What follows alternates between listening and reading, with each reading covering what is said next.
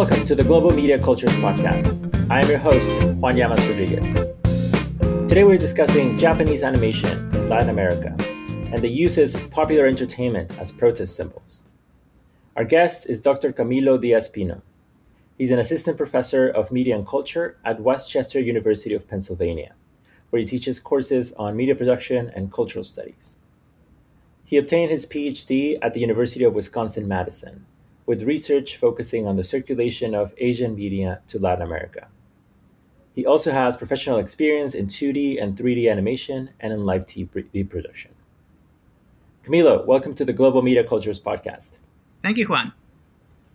I want to start by asking you, could you talk to us about what is your work about, broadly or specifically, and why does this topic interest you? Why do you think it's an important area to study? My work focuses within the broad area of what I've been calling sort of trans-peripheral media circulation, and in particular looking at the ways in which emergent markets, and peripheral identities grow to exist within a wider global media community and marketplace.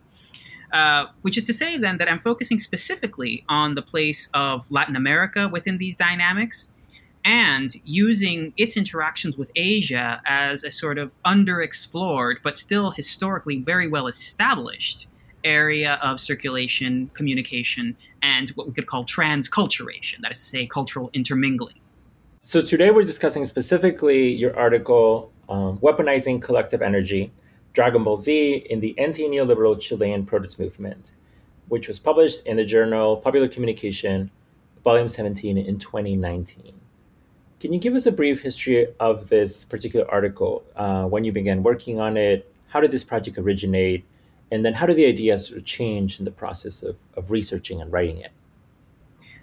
This is actually one of those papers that a lot of scholars develop early on in their careers, because this happened actually in a graduate school class. It was being taught by Professor Jonathan Gray at the University of Wisconsin-Madison. Mm-hmm. And it focused in particular on audience studies. And within this, I was really interested in looking at the ways in which Latin American identity and Latin American popular culture felt interpolated with Japanese animation in a way that I saw as completely distinct to that of the way in which we commonly talk about anime or commonly talk about Japanese culture in general when it enters the United States. This study emerged from an interest in seeing this phenomena, right, that I detail in this article about this student protest using this very detailed element of a Japanese show in order to make a point about very idiosyncratic Chilean history and Chilean politics, while at the same time, as a further connection, connecting to a wider history of neoliberal state reforms and neoliberal policymaking and popular responses to that. So let's talk about a little bit of the context. So can you give us a brief introduction to the Chilean student protest that you're writing about, like that particular moment, but also where does it come from? What are the protests going up against? And then how does that feed into sort of recent Chilean history? So the Chilean student protests of 2011 can be situated within a longer history of anti-neoliberal activism. Now, this ties all the way back to 1973 with the coup that was imposed, of course, with CIA backing by Augusto Pinochet, which at that time toppled what substantially at the time was the world's first democratically elected socialist administration. And so, of course, during the Cold War, this provoked a lot of fear from specifically the United States and its administrations. And so when they imposed a reactionary military junta, what happened was a total overhauling of not just then the Chilean political system, but also its social system via the privatization, not just then of state-owned services, and not just then of resources, but also a sort of cultural privatization. A mass fear imposed, of course, through very violent means, but that came simply as a vehicle for now what we could call the dominant world system of course, mass privatization of companies, mass privatization of the economic sector and the social sector. But of course, the concurrent notion then of social isolation that goes on with that. This notion then of a lack of collective consciousness. Consequently, in the wake of the dictatorship, that is to say, when democracy was reestablished in 1990, this notion and this trauma of an atomized society, of a society that did not see itself as a collectivity, that still persisted. And so what is notable then about the 2011 protests is that they represent sort of a reconsolidation of collective agendas, which had been fought for by the same people who, in many senses, were the ones traumatized by the dictatorship. But because of the fear imposed by the dictatorship, and because of the neoliberal logics imposed by that same regime, it took basically another couple generations to overcome that fear, and to see which parts of the previous administration of basically socialism were worth rescuing, and to sort of pick up that thread again. In many ways, as a position that was defiant towards not just the dictatorship and its cronies, but the leaders that have come to the fore since, who may be democratic, but at the same time have done nothing to dismantle this mass privatization. Which is a long way of saying that these student protests were concentrated predominantly on the privatization of the educational system, which is something that I'm sure, you know, students studying today in the United States are all too familiar with. Crippling student debt, an insecure job market to go into, which means then is your education even worth anything? And the treatment, as with so many other things, of something that perhaps should be a public service as a private privilege. And so these students were confronting this notion of the privatization of public life, the privatization of public resources, by trying to discursively recenter the argument, saying, how can we recollectivize this ethical framework? And so it begins with education, but then it extends to every other social service. It extends to every other area of public life as well. And so other scholars, for instance, have talked about this as a student-led protest rather than simply a student protest, as something that students were at the forefront of, but in fact represents a massive public rupture. And alongside this, an overcoming of fear towards the dictatorship. Now, more recently, we can see this happening then in 2019, happening all over again, right? In which people likewise are reacting to mass privatization. Now, in the case of this particular protest that I cover here, I'm looking at one instance of performance art as protest, which is to say, these organizers saw an element of this Japanese show, of an animated show, Dragon Ball Z, and they read this instance as one of a gathering of collective power. Within the plot of the show, the hero, Goku, he gathers the life energy of every living being on the planet in order then to defend the planet against the imposition of, you know, just a violent monster, shall we say, right? Right. And the students then, and their allies, saw this moment and read it in such a way so that how then can we interpret this, you know, fantasy cartoon in a way that can likewise evoke this sense of collective power, of consolidating everyone's energy in order for everyone's benefit?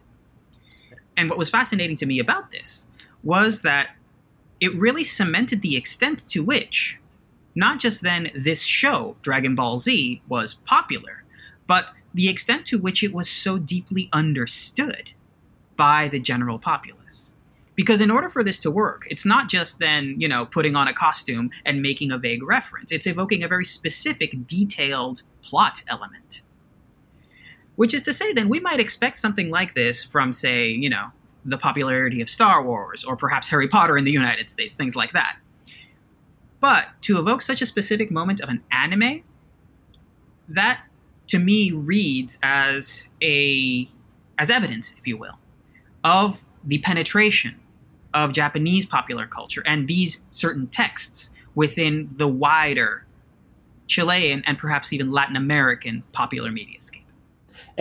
But also, you point out one of the issues or one of the interesting aspects of this is its Japanese show and its popularity within Chile or its acceptance by the general population was different because it was Japanese. Not because Japanese, but rather because it wasn't American, right? Because it wasn't coming from what was usually sort of the dominant importation of external. The relationship with Japan in Latin America doesn't have these burdens. It doesn't have this baggage attached to it. And at the same time, when we look at the history of Japanese media exportation, we are looking at a history of a market that has grown now into a very powerful media exporter, but has only recently begun to position itself as such. That for a very long time, from say the 1960s up until the mid-1990s, the Japanese anime exportation market has positioned itself as sort of a cheaper alternative to US animation and to cartoons, perhaps even from Europe. And in doing so, you see then traces of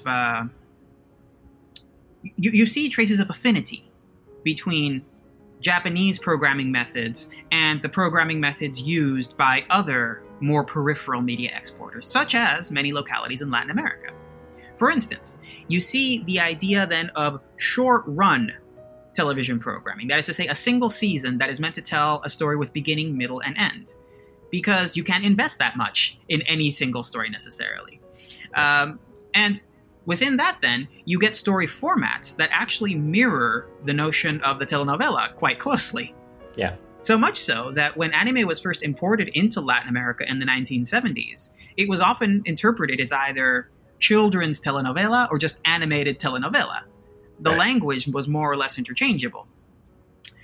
And so having this point of affinity, what the scholar Joe Strabart calls cultural proximity, perhaps, we have then a point through which the Latin American media market and the Latin American mediascape can sort of latch on to Japanese media importation in a way that, despite all the cultural differences that are present, is able then to have this point then of relatability, of familiarity even, that then allows there to be this vehicle for the insertion of so many alien elements.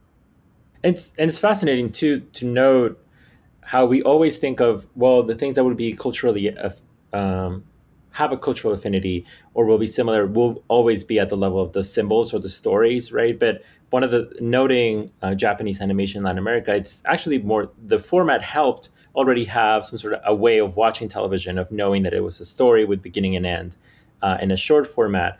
And that allowed for audiences to be open to receiving this entire mythology that they weren't familiar with, perhaps, right? And then becomes extremely popular. Yeah. Especially if we compare it, for example, to the concurrent U.S. animation that was being imported at the time, which was very episodic, was very close-ended, which, you know, U.S. cartoons only now recently have likewise been influenced by anime in order to have more serialization and even more drama within children's-oriented media. Exactly.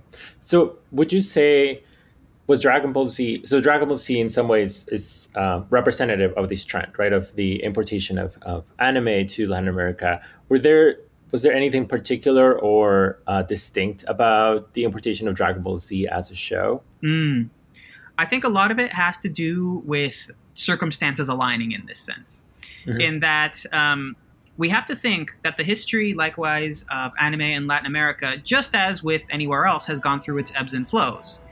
Whereas in the 1970s, you got a lot more family-oriented programming that was adapted, for example, from children's literature. Right.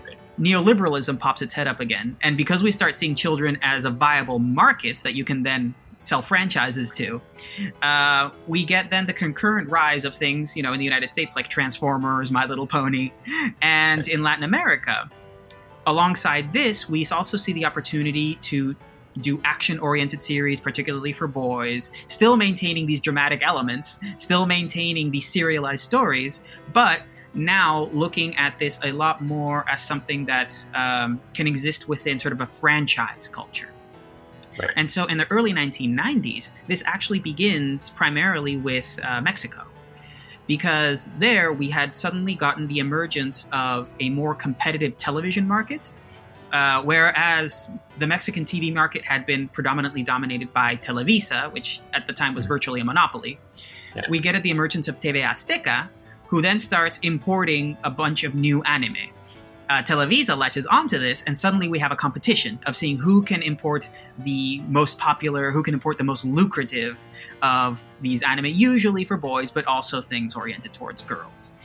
And so Dragon Ball Z emerges as sort of the biggest fish within this pond, right? It emerges as the biggest figure within a longer stream of media that includes things like Saint Seiya from Japan, includes things like Cardcaptor Sakura, later on includes, of course, Pokemon and Digimon.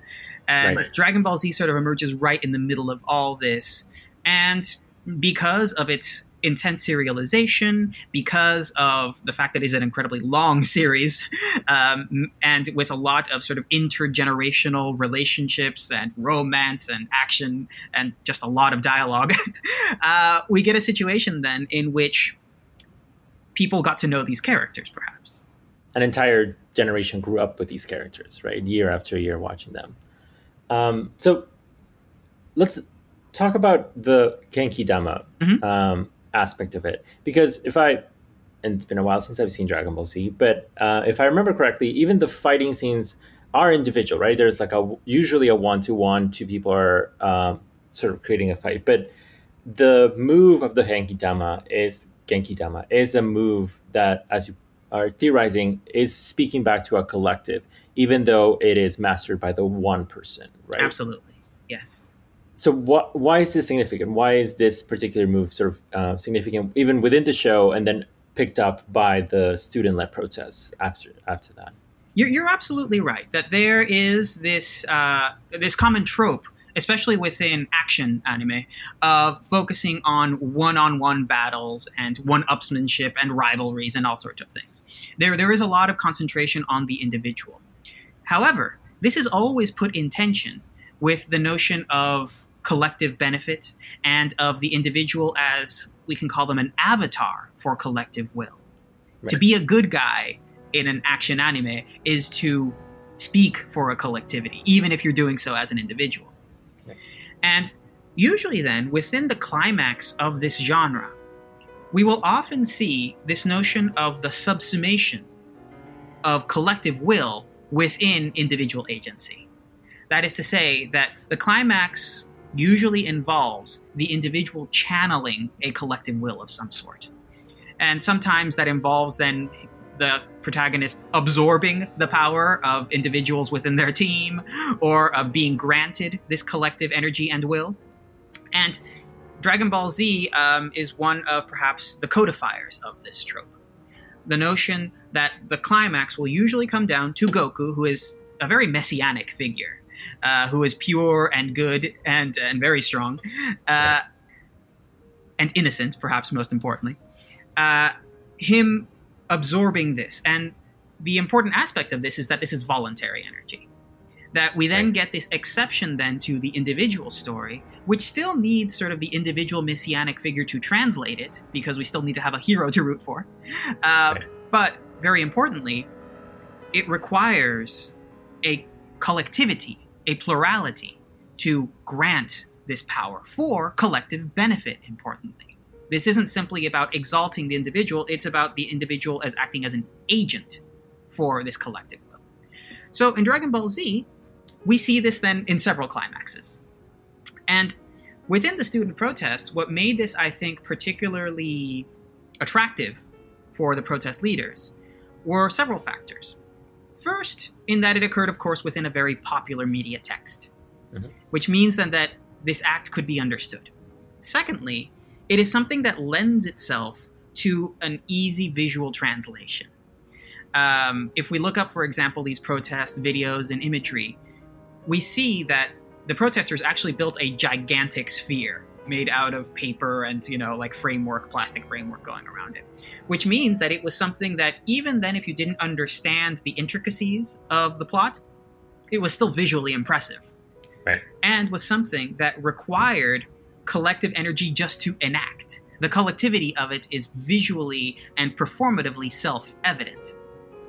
Secondly, or thirdly, we can also talk about the fact that the student protesters were able to latch onto this because they were able to displace this collective will not onto one of their own leaders, but onto Goku. Nobody was performing as Goku within these protests. They were able to displace this onto projected screens and accompanying advertising in which they redubbed Goku's voice, saying, "We have to collect this collective will so that I can protect all of us," right? Again, a deferral of collective energy onto a symbolic figure rather than onto this notion then of, a cult of personality for their own leadership. Right. As an addition to this, the protesters themselves actually also employed the help of the Mexican voice actors for this. That they went not to, of course, the Japanese originators of the text, but to their originators, the people who they saw as the voices of these characters, and they very graciously agreed to lend their voices both to the protest performance itself and to the advertising, to the YouTube activism that was going on alongside this. So in some way they were remixing or reappropriating the text itself, right? Absolutely. Appropriating in the figurative sense of actually performing the Genki Dama for the movement, and then translating, like literally using the voices of the dubbers, mm-hmm. for their own purposes. So how would you, and you touched a little bit about this on the article, but how do you separate this from instances of what Anglo-American usually scholars think about in terms of fan activism, mm-hmm. Which is, in some ways, it is a group of fans of Dragon Ball Z using the text for political movements. But you mentioned you see this as somewhat different as what we normally think of as fan activism. Yes. We can separate sort of fan activism along sort of multiple different categories. Mm-hmm. Primarily, we can consider, for instance, fan activism that is oriented towards the object of fandom itself. So, for instance, if, in the United States, a lot has happened, for instance, with racial erasure of fiction brought to sort of derivative fiction. And so we see activism involved in sort of shaping the way in which the piece of media will be created. This is not that. Likewise, we can talk about fan activism as subcultural. That is to say that it is driven by a hard core of fans of that piece of media in order then to talk about something else. My colleague Ashley Hink, for instance, has talked about the notion then of the Harry Potter alliance and the way in which through fandom as a means of coalescing a given group, you then embark upon a variety of progressive causes. Now, this is perhaps related to that, but I don't think it's the same thing, because what is being mobilized here is not subcultural. What is being mobilized here is we could call a much more quotidian or everyday relationship with this piece of loved media. What's happening here I see as perhaps aligning itself more with generational politics even. The notion then of this text being widespread and widely understood within a solid chunk of an audience that then, now is old enough to be political agents. And perhaps even beyond this, because when we follow the news coverage of this performance, it was something that was clearly understood by the newscasters and other media commentators who were not of the generation necessarily to sit down and watch Dragon Ball Z, but were nonetheless familiar enough with it, so much so that they could say the names of the protagonists, they understood this as a climactic moment. And so to me, this evidence is then something that is firmly fandom. It articulates itself through the lens of fandom. But it is not the kind of fandom, particularly the kind of anime fandom, that we typically observe within a U.S. mediascape, which again tends to be much more subcultural or perhaps Japanophilic. Right. Yeah, for sure. It's interesting that you point out it's generational, but it's not deterministically generational, right? It isn't that, millennials are now more politically active or oh, millennials do this or do that, but it's rather it's enough of a generation that has grown up outside of the dictatorship, mm-hmm. right? So therefore, they're less beholden to the sort of censorship or ways of thinking that people who grew up with the dictatorship are. But then that generation itself, even by chance, let's say, grew up with this show, mm-hmm. which allowed them to think through the show about how to mobilize collective energy, right? It's a kind of what we could call, or what like Henry Jenkins calls a notion of cultural poaching. Mm-hmm. Which is, you know, like reworking the text, reinterpreting the text. Although in this case, the poaching doesn't necessarily work against the intended interpretation of the text at all, because that collectivity was there. For sure. And the collectivity was the point, right? Mm-hmm. I think you point out that it's not only, you pointed out earlier, it's not only a student protest, it's a student-led protest. Mm-hmm. And this emphasis on the collectivity, even if it's channeled through some sort of individual figure, speaking or acting in on behalf of the collective, has ramifications, or it's important beyond that particular protest from 2011, right? It's important in how it rethinks or remobilizes social organization, absolutely, right, for the country. Yes. So I think that in of itself is also a fascinating aspect too. Right? Mm-hmm. I agree. Yes. Okay. So let's move to sort of a macro level aspect. So you end up talking about how does this specific case study that you think through and how it relates to the Chilean protests also get us to think about how we think about Japanese animation generally, or how do we displace sort of this U.S. centrism about how Japanese anime circulates around the world? So can you tell us more about that? So again, if we're going to talk about this from the lens then of Japanese media studies or say non-Western media studies, I think that this is an important factor. That the discipline, as with so many others, has been led within the English-speaking world, at least, by the United States cultural experience of anime, which in many ways is very fruitful because the Japanese market itself, for them, the United States was in many ways the objective, right? Penetrating and integrating the U.S. market has been one of the major goals of anime producers. At the same time, the United States is a cultural anomaly in this sense, which is to say that while interesting and while worthy of investigation, it should not guide us. It is not particularly useful in thinking about the U.S. as the baseline for anime importation worldwide. Right. Because it breaks with so many of these patterns. Again, the U.S. makes so much of its own media. It's a net exporter of media. And it has a large local market that it can cater to itself. So when we look at anime's existence worldwide, we should really be investigating what it's doing elsewhere. Right. Similarly, we can look at the ways in which anime entered many other places that existed at, shall we say, the cultural periphery of the U.S.'s reach. So, for instance, say the Middle East, which mm-hmm. in many ways, and you know, if we're talking about it as a macro region, its states have variably been barred from interacting culturally and politically with the United States. And we can likewise consider the ways in which the implementation of different media technologies and platforms across these regions occurred after the United States. There was more dependency on satellite systems. We had more nation-based TV systems, much like Latin America. Right. And as with Latin America, anime entered there as a cheaper alternative to American animation that was otherwise expensive or simply prohibited in other ways, perhaps cultural reasons as well. Right. How have you built on this work since? So this came out, I guess, late 2018, beginning of 2019. Yes. How does it go now? What are you working on based on this? Well, this investigation is sort of part of a wider, I guess, career-long trajectory that I'm trying to build, looking at the development of these linkages, specifically between Asian media markets as exporters and Latin American media markets as recirculators and as sort of areas of transculturation for these texts. Right. So recently I've been very interested in the way in which anime importation in Latin America represents a precedent or a model for other streams of media importation that likewise have been taking hold in Latin America from Asia. For instance, with K-pop, K-drama, which started around the early 2000s. We can also consider in this vein Turkish television, which is huge in Latin America.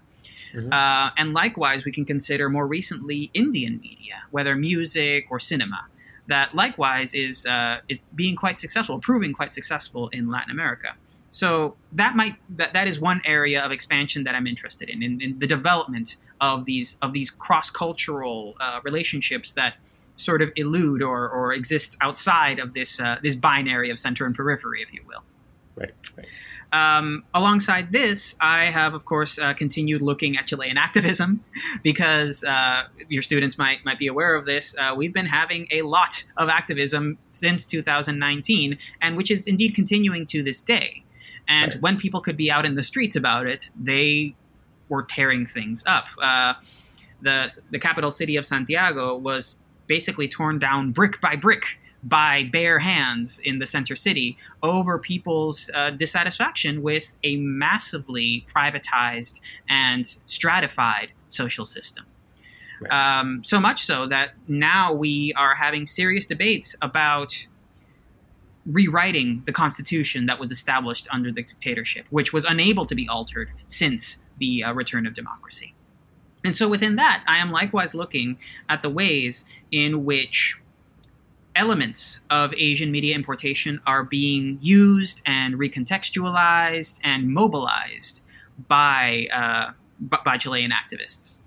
More recently, we could see the fallout of this, for instance, in the way in which the Chilean government was complaining and vilifying K-pop popularity among Chilean activists, and they were more or less blaming K-pop as an instigator of social unrest. Which, if you've ever listened to a K-pop song, even if you did speak Korean, this is not political music.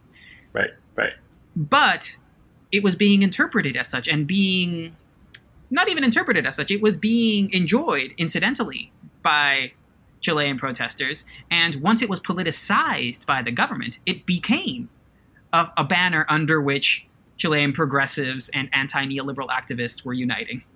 That's fascinating, and an interesting turn from thinking about the use of Dragon Ball Z, for example, which was very conscious used from the protesters to mobilize a popular media text to speak against the privatization initiatives of the government. But this one didn't originally start like that, but the politicization by the government itself made it so. Right? Absolutely, and perhaps, right? And, we should be aware, right, that especially the more economically and socially conservative sectors of the Chilean government, for them, all that Asian stuff is the same thing, unfortunately. And so I would not be surprised if part of the reason that K-pop was vilified was precisely with the awareness that anime culture was being mobilized by anti-government activists as well already. So they just saw it all as the same. And it's like, oh, well, this will probably soon become equally politicized, right? Yeah. It's an odd mix of both cultural and generational xenophobia, basically. Yeah, for sure. I mean, the generational aspect, as you keep tracing it, both from the protest in 2011, now the more recent protest in 2019, is really interesting, mostly because, or one of the reasons why, is that it points to how the dictatorship has this still very long shadow, right? Even though it officially ended in 1990, they still have the constitution. Chile still has a constitution that sort of mandates all these things that prevents progressive movements from trying to move away from all this privatization, which is why the student-led protests continue to this day, right? And it's, but at the same time, it has been 8 years since 2011 to the 2019 one, I guess. Mm-hmm. And it's interesting that new texts or new media objects keep coming up as a way to articulate that continued frustration with the privatization arms, right? Exactly. It's a tricky thing as well, in which we can see the resonances of this, or at least the potential resonances of this, in other localities as well, because it should be pointed out that Chile's experience with this privatization of civil society, it is a precedent to the same thing that then was imposed in the United States, in Britain, throughout Europe, in other parts of Latin America.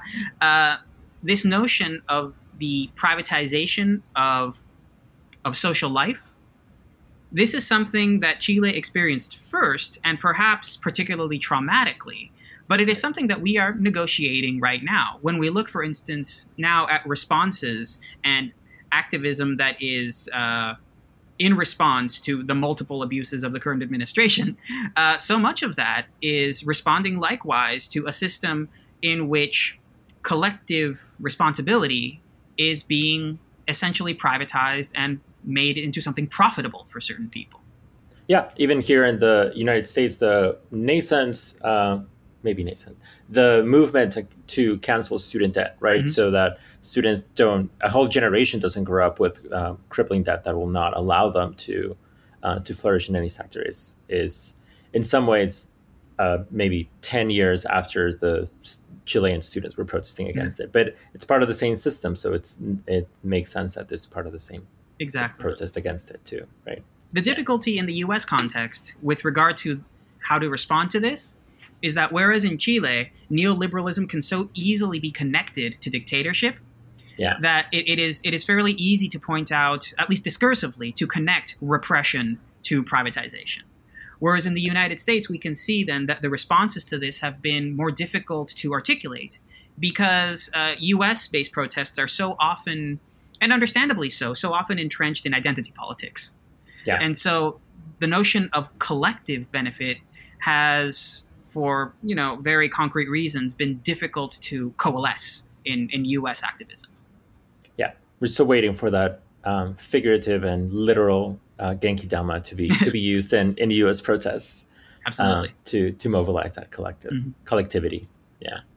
This particular mix of Japanese media in Latin America again represents one example of the means through which quotidian transculturation happens in other places. And again, the crisis, if you will, of how to articulate collectivity, of how we are going to communicate a sense of self and a sense of community that has been so actively attacked by almost every aspect of social organization right now. Right. And that we should really then look towards the peripheries that have had perhaps the most violent experiences of this, that have had to deal with this on a most confrontational level, because they're going to be the ones who are going to find the means of articulating these needs more effectively.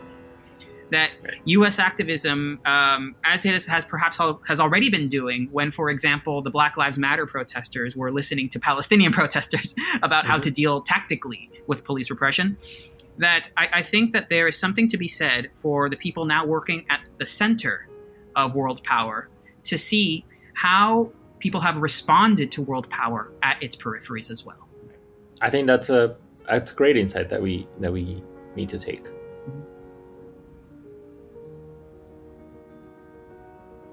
Camilo, thank you so much for joining us.